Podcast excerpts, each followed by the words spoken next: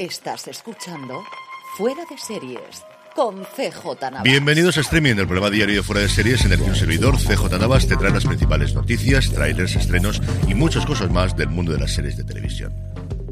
Edición del viernes 26 de mayo, terminamos la semana con muchas noticias de nuevos proyectos, como llevamos de haciendo prácticamente toda la semana también, y también con Prime Video sacando pecho por el exitazo que está siendo, según ellos, Citadel.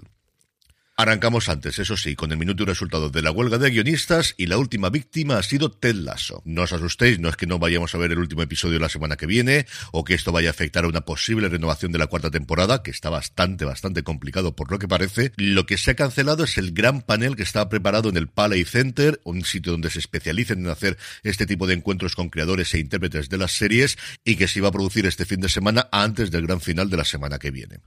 Por otro lado, se confirma que Duster, la nueva producción de JJ Abrams, y que había tenido un par de parones en esta última semana, como os habíamos comentado, va a dejar de rodarse hasta que se resuelva la huelga de guionistas, y así lo anunció el propio JJ Abrams en una reunión que tuvo por Zoom con los principales responsables de la serie que se está rodando en Nuevo México. Entrando ya en nuevos proyectos, HBO Max en España anuncia su nueva propuesta de entretenimiento, el formato original Time Zone con Cristinini. Después del éxito que ha tenido Traitors, HBO Max presenta este nuevo programa de entretenimiento con estética y lenguaje de videojuego en el que 10 participantes famosos, cuyo nombre todavía no ha trascendido, ¿para qué vas a hacer eso? Evidentemente, ya tienes la noticia ahora, luego tendrás la noticia con todos los famosos que van a jugar a este nuevo Time Zone. Como os digo, estos 10 participantes famosos tratarán de vencer a la Master of Time, encarnada por la presentadora de eSports y streamer popular Cristinini. El formato tendrá 8 episodios y se estrenará este mes de julio en HBO Max. Un poco antes, el 19 de junio, nos va a llegar una nueva producción original de Movistar Plus llamada Narcas, Mujeres tras la droga. Son 3 episodios producidos por la plataforma de Telefónica en colaboración con La Caña Brothers y que, como os decía, se estrenará el lunes 19 de junio con una nueva entrega cada lunes posterior. Por su parte, Disney Plus ha anunciado Kizazi Moto, Generación Fuego, que llegará a la plataforma del ratón el próximo 5 de julio. La serie es una colección de 10 cortometrajes animados creados por destacados directores procedentes de Egipto, Kenia, Nigeria, Sudáfrica, Uganda o Zimbabue. Y por último, Daniel de Kim sigue ampliando su imperio y ha vendido a Amazon Butterfly, mariposa que no solamente creará, sino que también protagonizará. La serie constará de 6 episodios, será un thriller de espías que explora la dinámica familiar en el mundo del espionaje global y ha sido una cosa rapidísima para lo que es habitual cualquier plataforma. El proyecto se presentó en febrero, hace 2 días como quien dice, y ya están en preproducción. En el apartado de renovaciones y cancelaciones, os lo comentaba al principio, Amazon ha confirmado la segunda temporada de Citadel, que se ha convertido en la segunda serie más vista dentro de la plataforma de Amazon. Y para intentar dar todavía más bombo a la serie, han decidido hacer 2 cosas para este fin de semana en el que se estrena su último episodio. A nivel global se va a poder ver en Prime Video sin necesidad de tener una suscripción el primer episodio durante este fin de semana, del viernes 26 al domingo 28, y en Estados Unidos a partir de la semana que viene todos los episodios estarán disponibles en Freevee, eso sí, con anuncios. Esto segundo, el utilizar canales FAST, como es el caso de Freevee en Estados Unidos para Amazon, para las series que tienen en los canales, que ya podremos empezar a denominar premium, aquellos que haya que pagar suscripción, aumentar los visionados o de cara a una nueva temporada, el que estén disponibles las temporadas anteriores, yo creo que es algo que vamos a ver recurrentemente en los próximos años. En cuanto a fechas de estreno, además de las que hemos nombrado anteriormente, Sky Showtime ya ha lanzado lo que va a estrenar durante este mes de junio. Ya sabíamos que el día 5 nos llegan Las Invisibles con Lolita Flores, María Pujalte, Paula del Río o Elena Irureta. A ello hay que añadir Foodie Love, la serie originalmente de HBO Max que ha rescatado Sky Showtime en ese acuerdo global que han tenido recientemente y que yo creo que puede tener una segunda vida bastante apañada en Sky Showtime después del éxito que ha tenido con 5 lobitos Laia Costa. Yo recuerdo ver algún episodio y a mí la serie, la verdad es que por momentos me gustó bastante.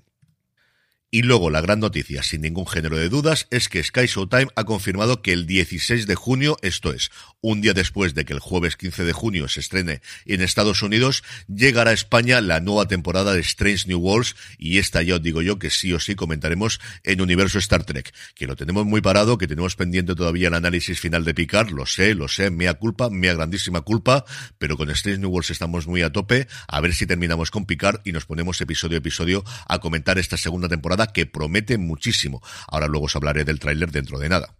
Y por último, dos cositas de industria. Si ayer os hablaba del desastre que estaba siendo la nueva aplicación de Max en Estados Unidos, hoy vamos a hablar de la que normalmente es considerada la mejor, de Netflix, que ha añadido nuevas funcionalidades en mi lista, eso sí, por ahora solamente dentro de los dispositivos móviles. Dentro de nada podremos ordenar los títulos de mi lista por fecha, por nombre, si es una película o una serie, y el que yo creo que es desde luego más interesante de todos, que es si los has comenzado o no los has comenzado todavía a ver. Y luego la otra función, que parece una tontería, pero que al final en el día a día te ayuda muchísimo, ya no tienes que irte a editar, darle al botoncito para eliminarlo, no, haces swipe, como se hace todo en el mundo del móvil desde hace unos años, y con eso puedes eliminar cualquier cosa de la lista. Y la otra noticia importante es que dos jefas de programación de AMC, las dos conjuntamente, se han largado de una tacada a Netflix. Emma Miller y Carrie Gilligoy, que se encargaban desde el pasado otoño del 2020 de toda la producción original de AMC, se han marchado al gigante rojo para dirigir los departamentos generales de acuerdos y de toda la parte de drama, de todos los guiones de drama, respectivamente. Así de buenas a primeras, un golpe bastante fuerte para AMC, que está intentando ver cuál es su vida post The Walking Dead y con todas las producciones que tienen en el universo de Anne Rice, que además para afuera, por ejemplo, han producido Silo para Apple TV Plus. Yo la verdad es que no recuerdo nada ni remotamente similar desde que Apple, hace ya 5 añitos, fichase a los dos principales encargados de Sony Television en ese momento para montar Apple TV Plus. En el apartado de vídeos y trailers, como os decía antes, ya tenemos el tráiler definitivo de la segunda temporada de Strange New Worlds, en el que además podemos ver esa maravillosa incorporación de personajes procedentes de Lower Decks. Qué ganas tenemos de ver ese episodio. Apple TV Plus ha mostrado por su parte El de Secuestro, la serie protagonizada por Idris Elba, que llega el mes que viene a la plataforma de La Manzana. Y por último, Netflix ha mostrado el de su serie animada Skull Island, Isla de la Calavera, que se estrenará el próximo 22 de junio y que en su versión original cuenta con las voces de Nicolás Cantu, Mae Whitman, Darren Benjamin Bratt y Betty Gilpin. En el apartado de estrenos, Sky Showtime nos trae la segunda temporada de Por H o Por B, la producción de Manuela Burlón, que rescató también de HBO Max, donde se estrenó la primera temporada. Esa primera temporada ya está disponible en Sky Showtime y, como os digo, a partir de hoy también la segunda. Una segunda temporada de la que he oído hablar bastante bien y que posiblemente tengamos la oportunidad de comentarla con Burlón la semana que viene. Netflix, por su parte, nos trae Rabo de Peixe. Cuando un barco cargado de cocaína se hunde en la isla donde vive, Eduardo ve la oportunidad perfecta, aunque peligrosa, de ganar dinero y hacer realidad su sueño. Y por último, No me gusta conducir se estrena en HBO Max. Sabéis que es una serie que se estrenó y que fue encargada, de hecho, por TNT, y a partir de hoy también podremos verla a través de HBO Max. Es viernes y como todos los viernes os traemos el Top 10 de Betaseries, esta comunidad creada por y para los fans de las series, con la que podrás estar al día de los últimos estrenos gracias a su calendario con alertas personalizadas. También recibir recomendaciones según tus gustos, compartir impresiones con otros usuarios, sincronizarla con otras plataformas para sacarle el máximo partido a tus series y mucho, mucho más. Y lo mejor de todo, que es completamente gratis. Regístrate en betaseries.com y disfruta de las ventajas de formar parte de la comunidad en la página web y en la app. En el puesto número 10 nos encontramos La Casa del Dragón, que vuelve otra vez al top. En el 9, The Boys. Y en el 8 entra 1899. Cae hasta el puesto número 7, Sweet Tooth, El Niño Ciervo. En el 6 se queda The Last of Us. Y hasta el 5 sube Halo. El 4 es el puesto para The Mandalorian, que se sigue viendo muchísimo. En el 3, miércoles, muchísimos, pero que muchísimos meses después, esto es gente como mis hijas que ve una y otra vez los episodios. Al 2 sube Andor y en el 1, absolutamente indiscutible. Desde que se estrenó, ya habéis oído antes lo contentísimos que están en Prime Video con ella, se mantiene una semana más Citadel.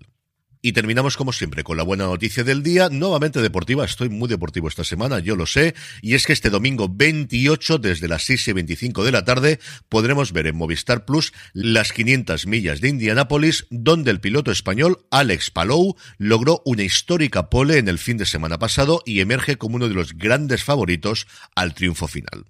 Los mejores momentos de la carrera se podrán seguir por Vamos y la carrera íntegra en Deportes 2, el Dial 60 de Movistar Plus, con una retransmisión que correrá a cargo de Raúl Benito y Cristóbal Rosalén, que, como os decía, comenzará a las 6:25, 20 minutos antes de que se dé la bandera verde a las 6:45. Y con esto terminamos streaming por hoy. Que tengáis un muy buen fin de semana. Nos volvemos a escuchar el lunes, aunque el domingo tenemos, como siempre, Fuera de Series con Jorge, y esta semana no con Don Carlos, que lo tenemos en plan Willy Fogg viajando por todo el mundo, y este viernes tampoco pudo estar con nosotros. Como os digo, que tengáis muy buen fin de semana. Recordad, tened muchísimo cuidado y fuera.